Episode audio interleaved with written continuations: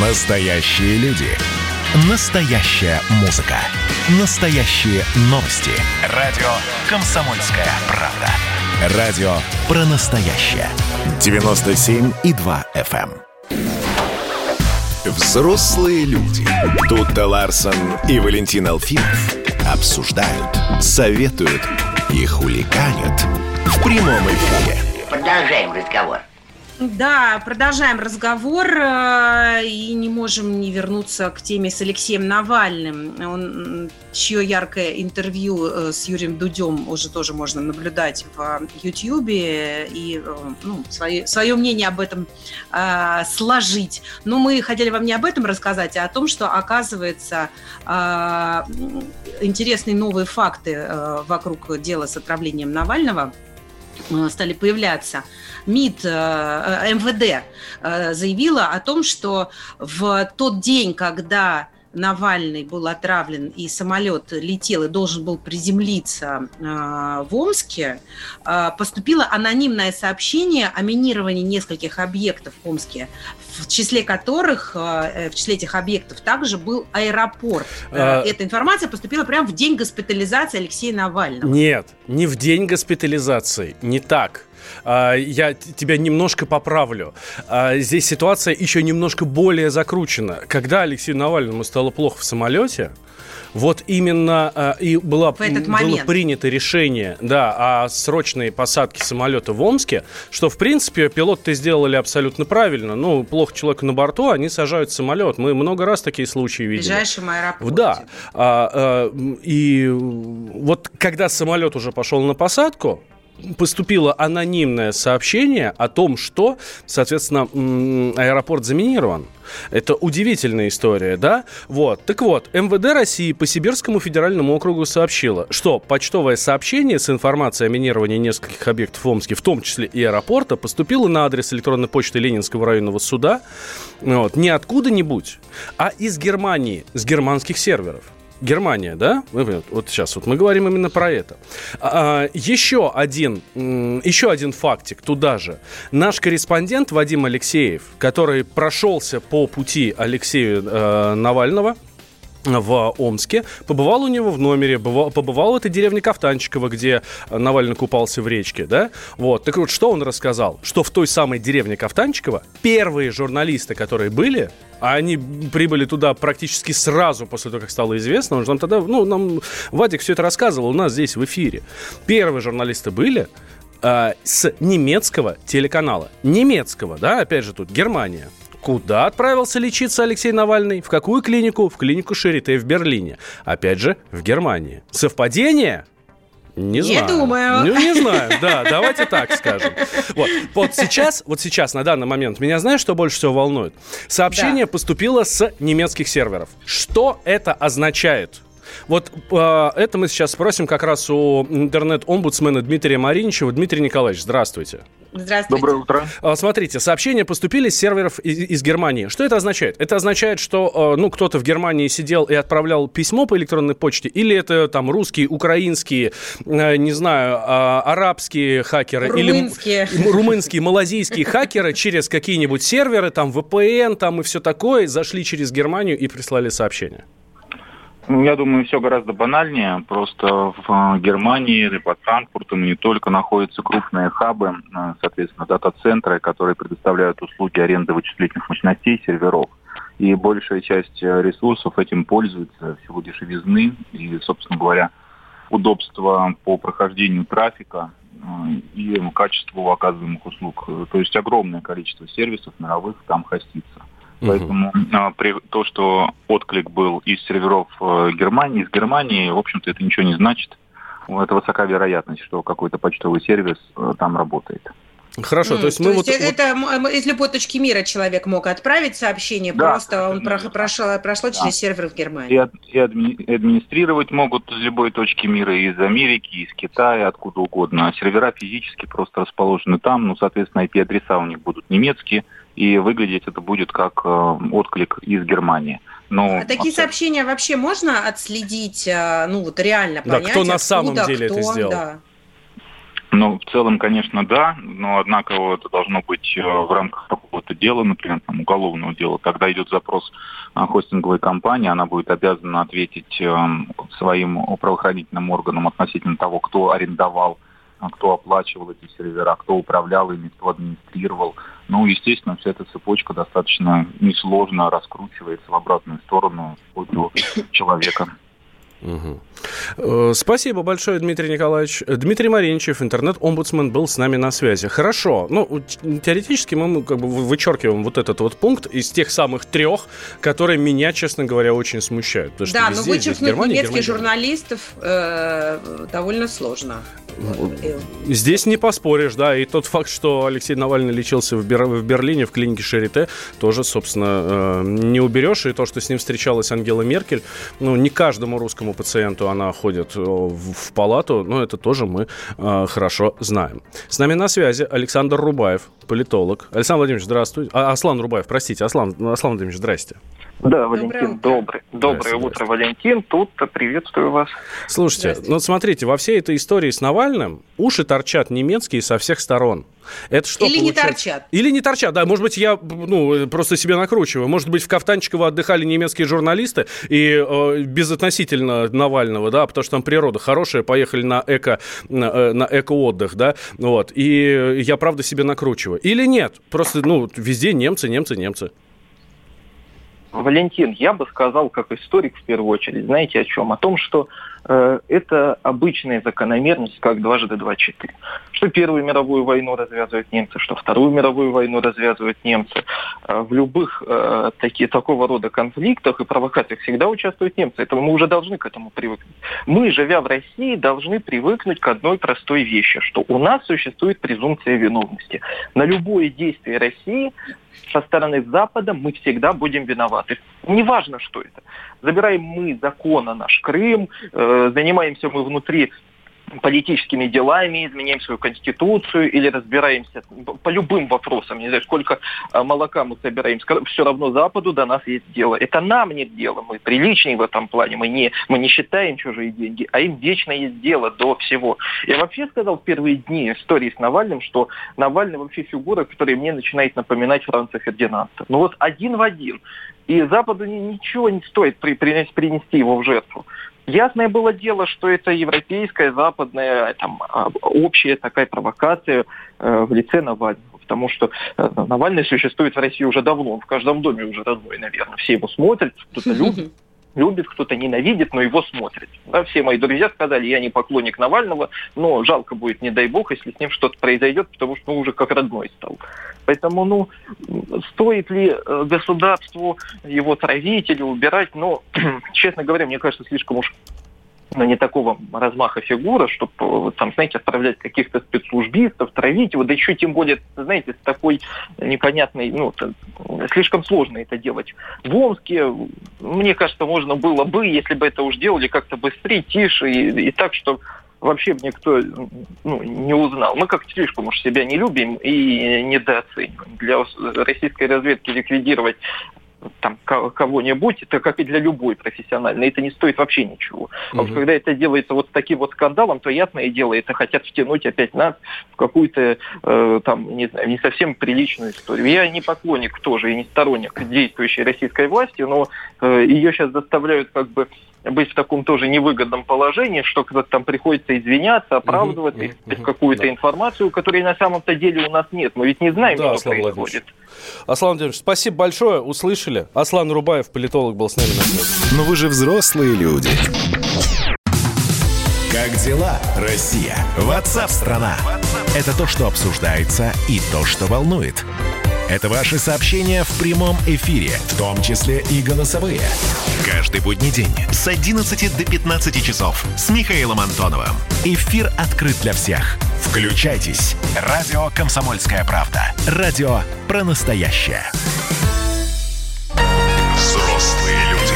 Взрослые люди. Тут-то Ларсон и Валентин Алфимов обсуждают, советуют и хулиганят в прямом эфире.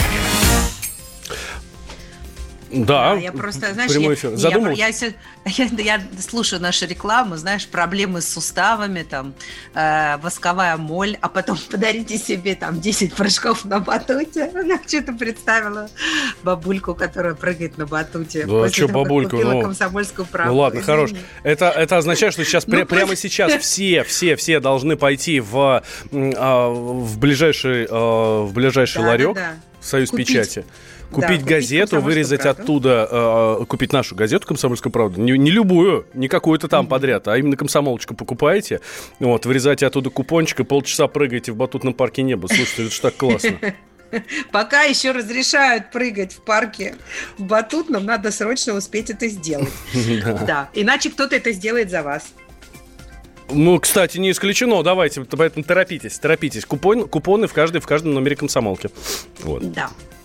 Ну вот. А, Продолжаем разговор. На самом деле, э, э, тут веселиться-то особо не о чем.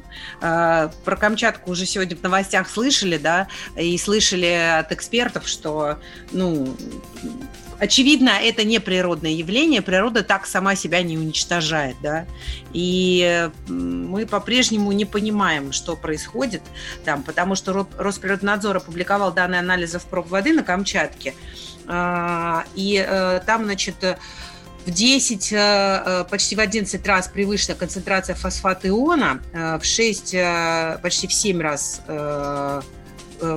концентрация железа и в 3 раза фенола.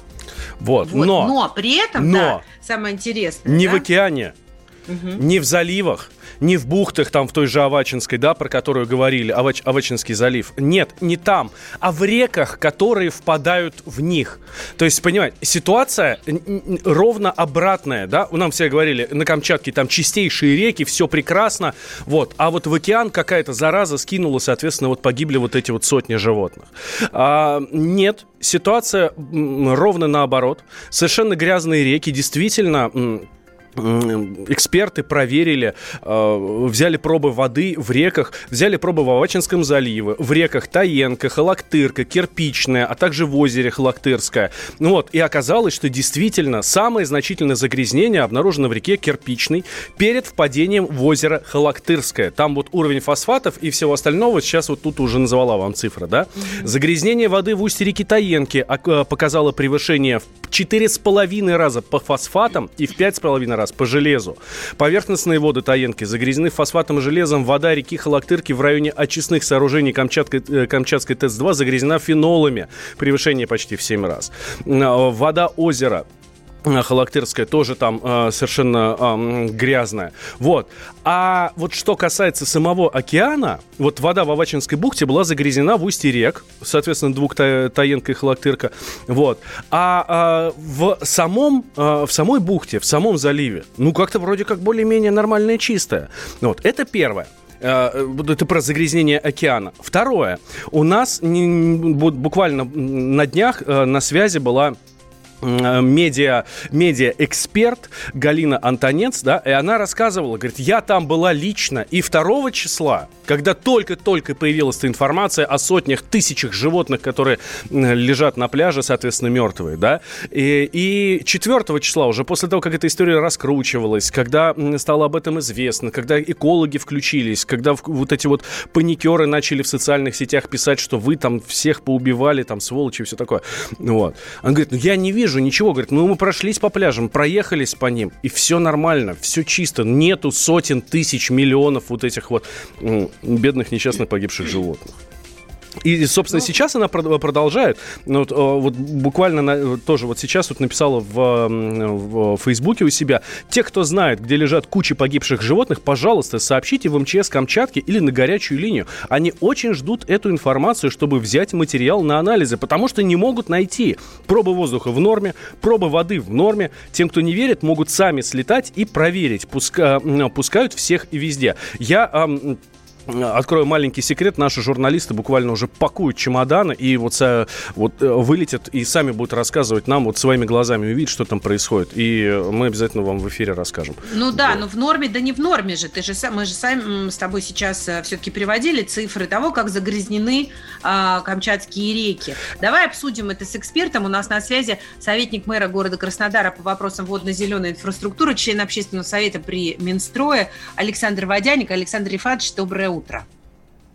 Доброе утро. Здравствуйте. А вот что это за ситуация? Может ли такая ситуация быть вот, э, ну, э, природная, когда э, вроде как э, океан чистый, но речки очень грязные, и даже если там они напрямую в океан не впадают, то, может, через какие-то, я не знаю, там подземные э, резервуары, они все равно отравляют э, жителей океана?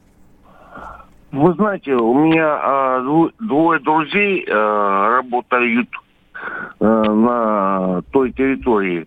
Mm-hmm. Поэтому я, э, скажем так, опираюсь на их непосредственно знания и наблюдения, скажем так.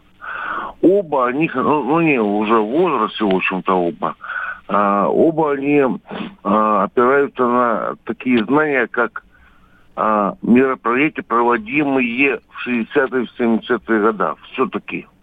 Так. Они стирают все существующие э, версии, в том числе весьма интересную цианобактериями, скажем так, э, э, которые, которые вызывают цветение воды. А вот э, оба они все-таки свое все на то, что необходимо провести аналитику мероприятий, которые проводились в 60-70-е годы на Камчатке, как в погранзоне, скажем так. Александр Рифатович, а что там было? А, да.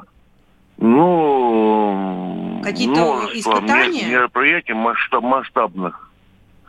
Это необходимо поднять э, соответствующие документы у соответствующих, у соответствующих организаций.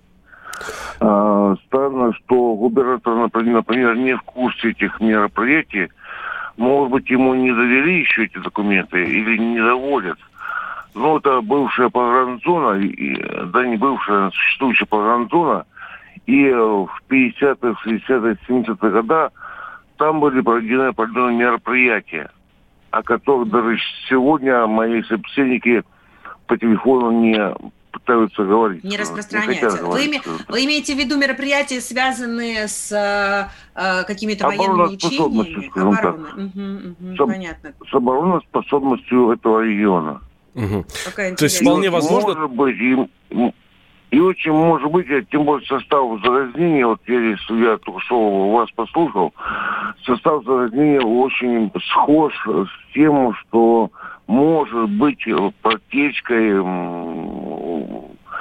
каких-то бывших, скажем так, ну, назовем это дело полигонами, скажем так. А, то, ну, мы знаем, да, что у нас в северных морях тоже захоронены там э, тысячи да, бочек да, да. с этими. А здесь, здесь такая же история может быть, да? Да, а, а здесь создавалась э, сознательная, специально, скажем так, э, грубо говоря, полигоны, причем не те, которые сегодня звучат, а совершенно другие, совершенно иные.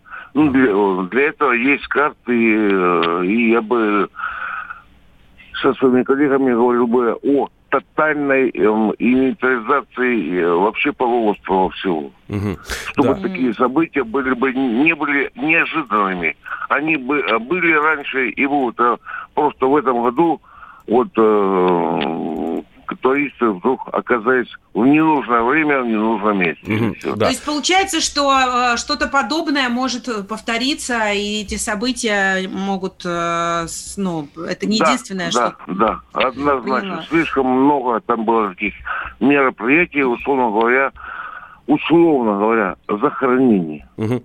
Да, Александр Ефанович, спасибо большое. Александр Водяник, Это советник да. мэра Краснодара по вопросам водно-зеленой э, инфраструктуры, член общественного совета при ми- э, Министерстве строительства. Видишь, получается, что вот эта ситуация, эта история может быть куда глубже, нежели, нежели просто какой-то там проплывающий Не, мимо экология, танкер. да, это уже за пределами экологии, да, да. выходит серьезно. Это, ну, почти детектив уже какой-то. Как я уже сказал, наши журналисты пакуют чемоданы и совсем скоро там будут на месте. Все, что там происходит, они обязательно вам расскажут. Темные реки, высокие горы С перышком шапка на голове Ищет охотник сладкие норы Порох теряет в темной траве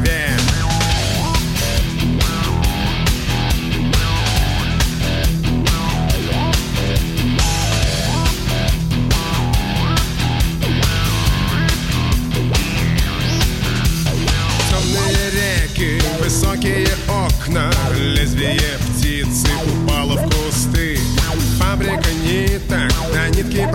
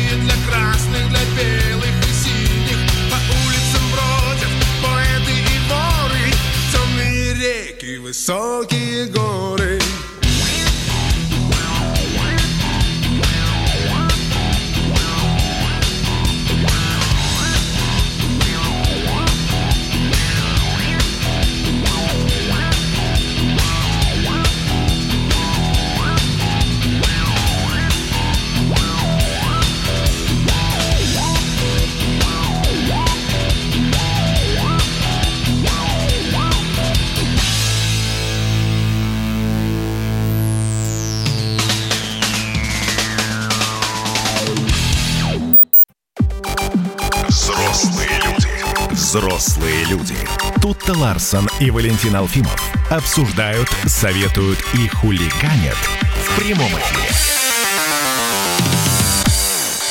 Не знаю, как ты, Валь, не знаю, как вы, друзья, я обожаю разные исследования, причем не только британских ученых, но и российских тоже. Ну, британские, Тут давай, давай признаем, британские ученые вне конкуренции. вне конкуренции, хотя э, иногда, э, ну да, ты прав, действительно. А, так вот, тут э, прекрасные новости поступают э, от российских ученых. Они проверили э, уровень счастья россиян. Было такое исследование, и э, оказалось, что у нас с вами уровень счастья-то вырос. Так не просто вырос, а рекордно вырос, аж на 11 пунктов. Представляете? Да, на, на 11% пунктов. И сейчас у нас уровень счастья 58%. И это рекордный показатель. Рекордный показатель не у нас здесь, в стране, да, что типа такого никогда не было. Нет, это рекордный показатель среди 27 стран, в которых проводилось исследование. Такой же рост эксперты выявили в Китае. Ну, там чуть-чуть поменьше, поэтому мы все-таки у нас больше, чем в Китае, прирост вот этого счастья. А знаете почему? Потому что были смягчены ограничения.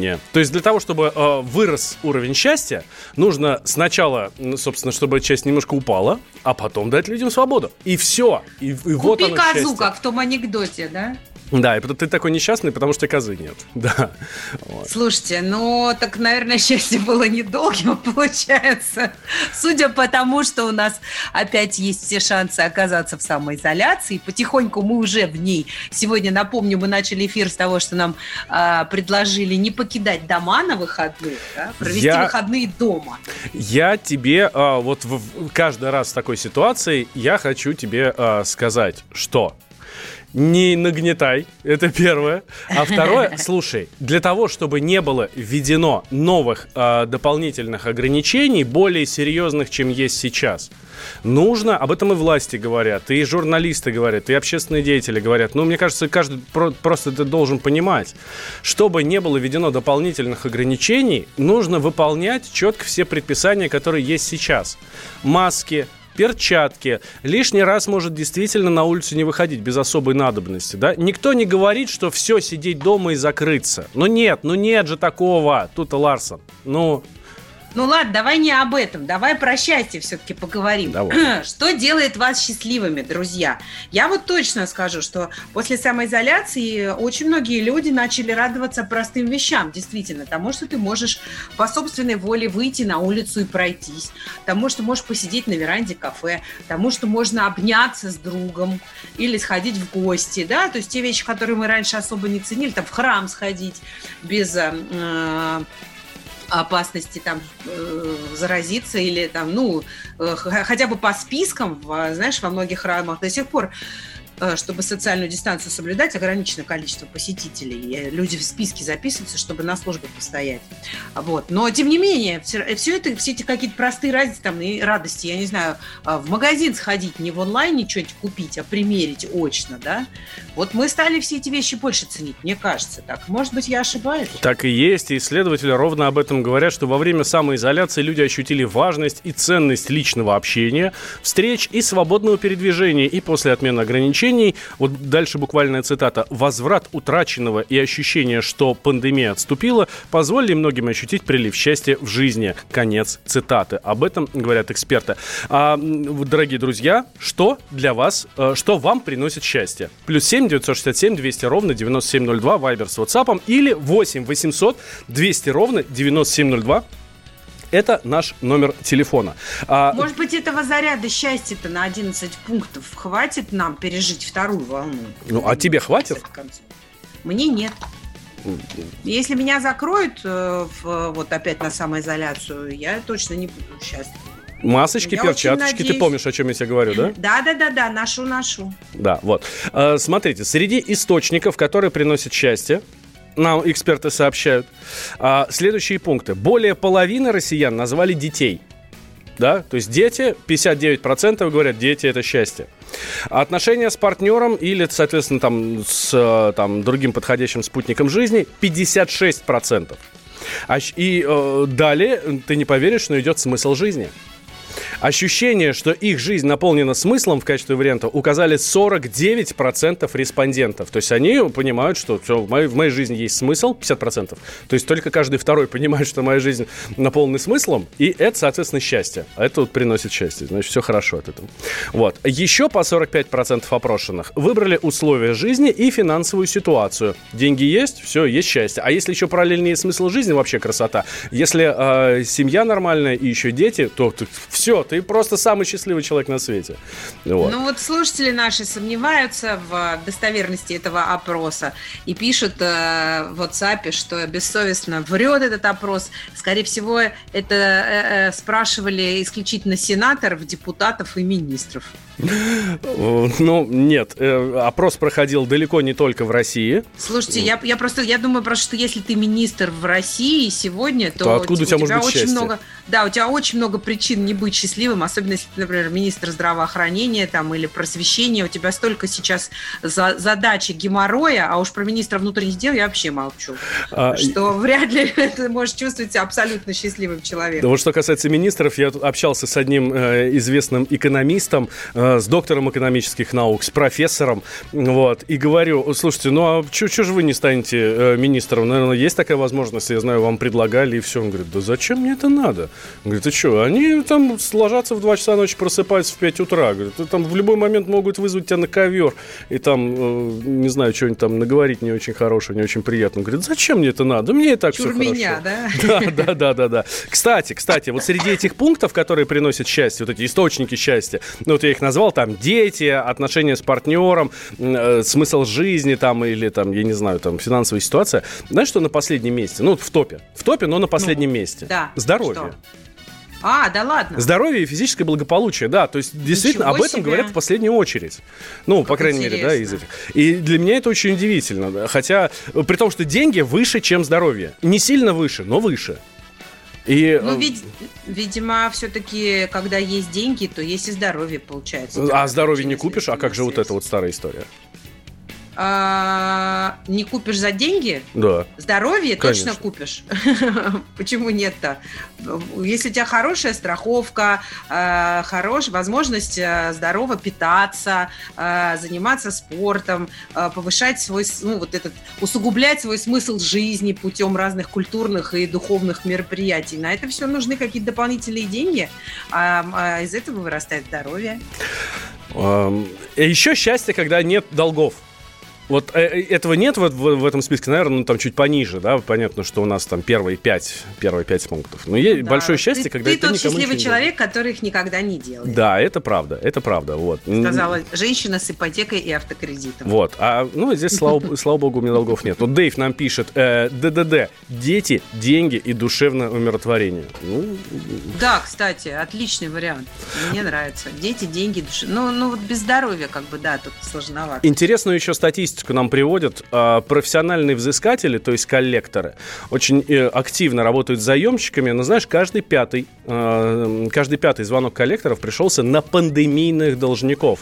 Людей, которые в пандемию сидели дома, не смогли, не смогли э, расплатиться по своим долгам, возможно, где-то за, ну, где-то ну, просрочили денег кредит. перестали зарабатывать деньги, Да, и поэтому да, не смогли да. поддерживать свои, свой прежний образ жизни, там, например, с ипотекой или кредитом. И вот понятно. это очень печальная ситуация. Хотя у нас много говорилось о том, что будут предоставлены кредитные каникулы, будут предоставлены какие-то Ничего там не льготы, преда- я, это я тебе как ипотечник говорю, даже, даже не- вообще даже никаких специальных мер не было при- предпринято в пандемии. Вообще просто оставили один на один со, со своими геморроями. нас Тебе коллекторы не звонили еще?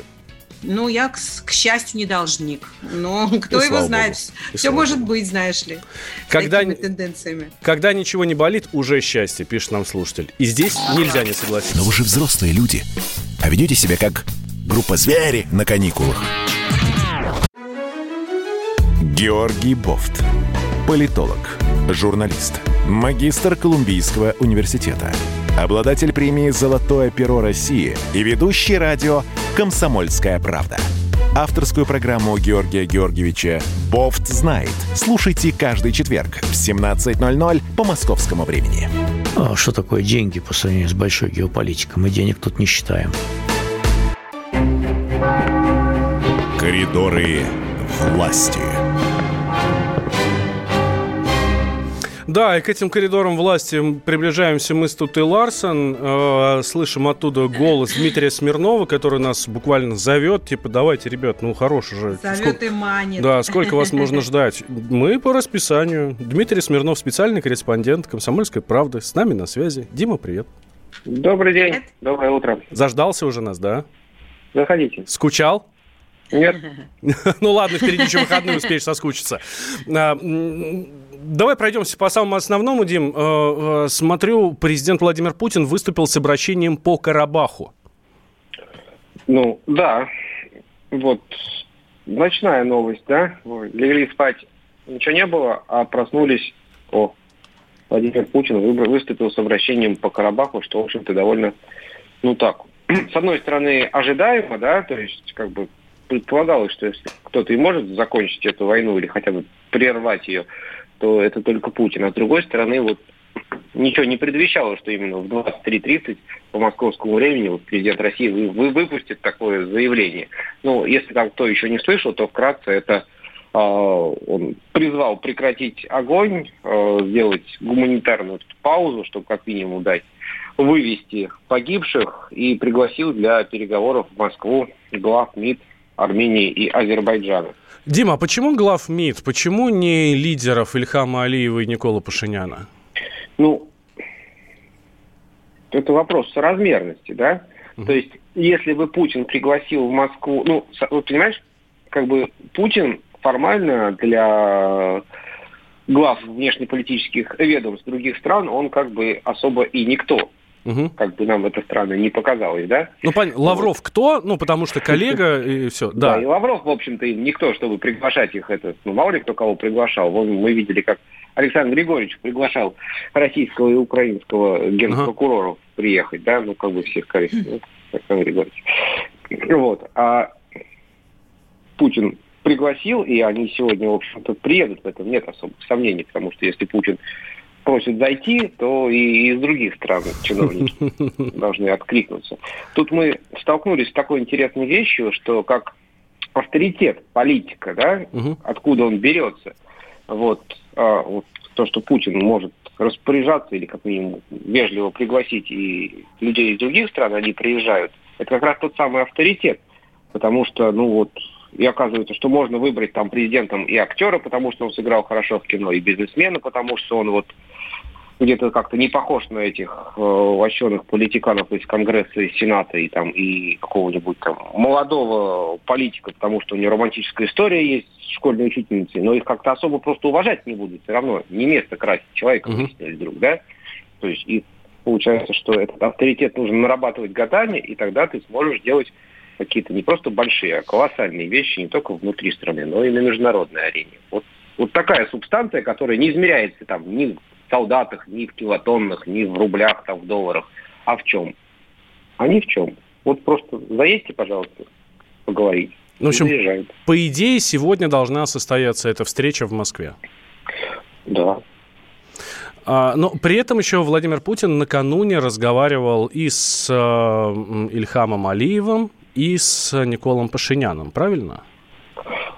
Ну, там не так, что прям вот накануне, Мгм. вчера не было никаких телефонных переговоров, по крайней мере, официально. Да, Дим, я просто ориентируюсь на э, сообщение, что после серии телефонных переговоров с лидерами Армении и Азербайджана, Да, серия телефонных переговоров с премьером Армении затянулась на 10 дней и составила Мгм. 5 телефонных звонков, что, в общем-то, в известном смысле мировой рекорд.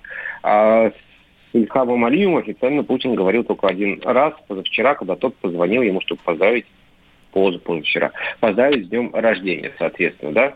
И вот после вот этой серии как раз все это за- закрутилось.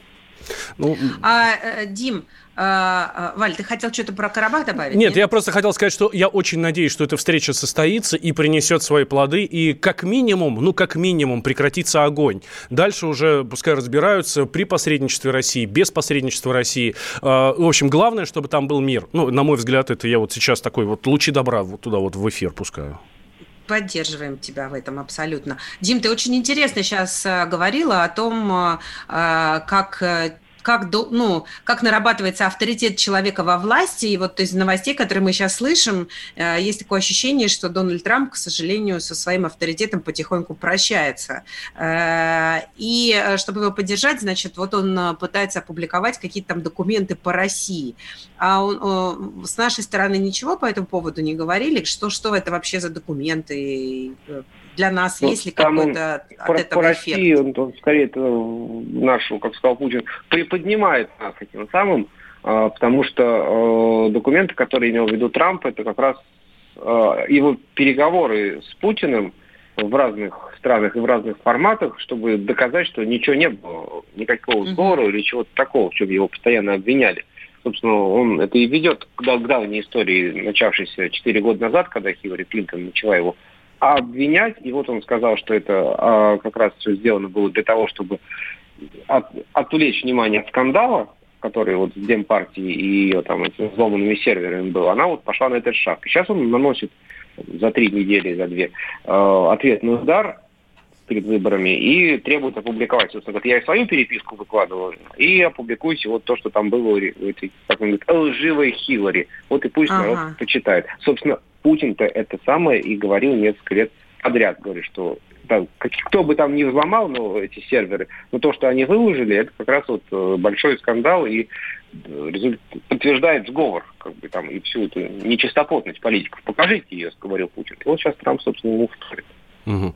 Дима, а напомни, пожалуйста, что Внял. у нас говорят э, по поводу того, что Россия становится, э, ну, не становится, а является, причем уже очень давно, такой разменной монетой в политических играх в Америке. У них внутренние игры, а э, жонглируют они нами и нашими ну, э, фактами э, из нашей истории, фактами из нашей политики. И Не, вот у них всем таким. внутренние игры, а у нас реальные санкции просто Да, постоянно. у нас ре- реально падает рубль, да. Ну, Да. так оно и есть, собственно говоря, и то же самое говорил и Путин.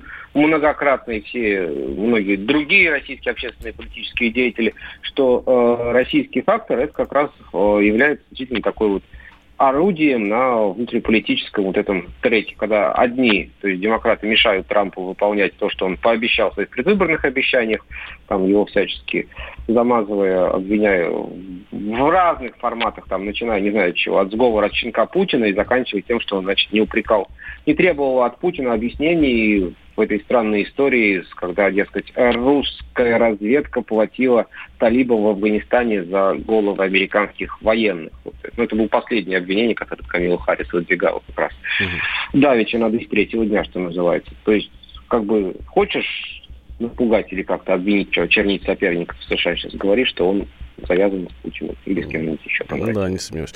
Э, Дим, что еще было накануне интересного, что мы могли пропустить и у тебя не спросили? Ну, вот было совещание как раз по МЧС и российским, российским промышленным деятелям, министром Мантуровым, например, о, о том, собственно, министр чрезвычайных ситуаций Зиничев доложил о ходе ликвидации пожара и взрывов в Рязанской области и, пользуясь случаем, как раз обсудили перевооружение МЧС. В общем, пришли к логичному выводу, что не гоже такому ведомству, э, какому-то там остаточному или неполному угу. принципу финансироваться и оснащаться, и теперь вот должны уже эту программу до 30-го года разработать и будут получать самое новейшее оборудование заводов, причем сказал Путин, чтобы без переплат. Да, Дим, да, спасибо большое. Дмитрий Смирнов, наш специальный корреспондент. В понедельник ждем э, Диму у входа в коридоры власти, чтобы он нас провел, рассказал, показал все, что происходит, как прошли выходные в этих самых коридорах. Вот, и, и что нас ждет, что нас будет ждать на следующей неделе. Что нас будет ждать? Свет в окошке. Всем хороших выходных и до встречи в понедельник. Удачи. Будем по вам очень-очень-очень скучать. Слушайте «Комсомолку» всегда и везде, друзья. Выдох, вдох, хорошо дышать. Черный горох, да нелегко глотать. Пуля и ствол, нажал и разошлись. Где добро, где зло, попробуй разберись. А что мне надо? Да просто свет в оконце А что мне снится? Что кончилась война Куда иду я? Туда, где светит солнце Вот только, братцы, добраться б до темна Куда иду я? Туда, где светит солнце Вот только, братцы, добраться б до темна Шаг до счастья далеко. Эй, брат, постой, я знаю нелегко. Вымой лицо, побрейся, улыбнись. Выйди на крыльцо, свободе поклонись. А что мне надо? Да просто свет в оконце. А что мне снится, что кончилась война? Иду я? Туда, где светит солнце Вот только, братцы, добраться до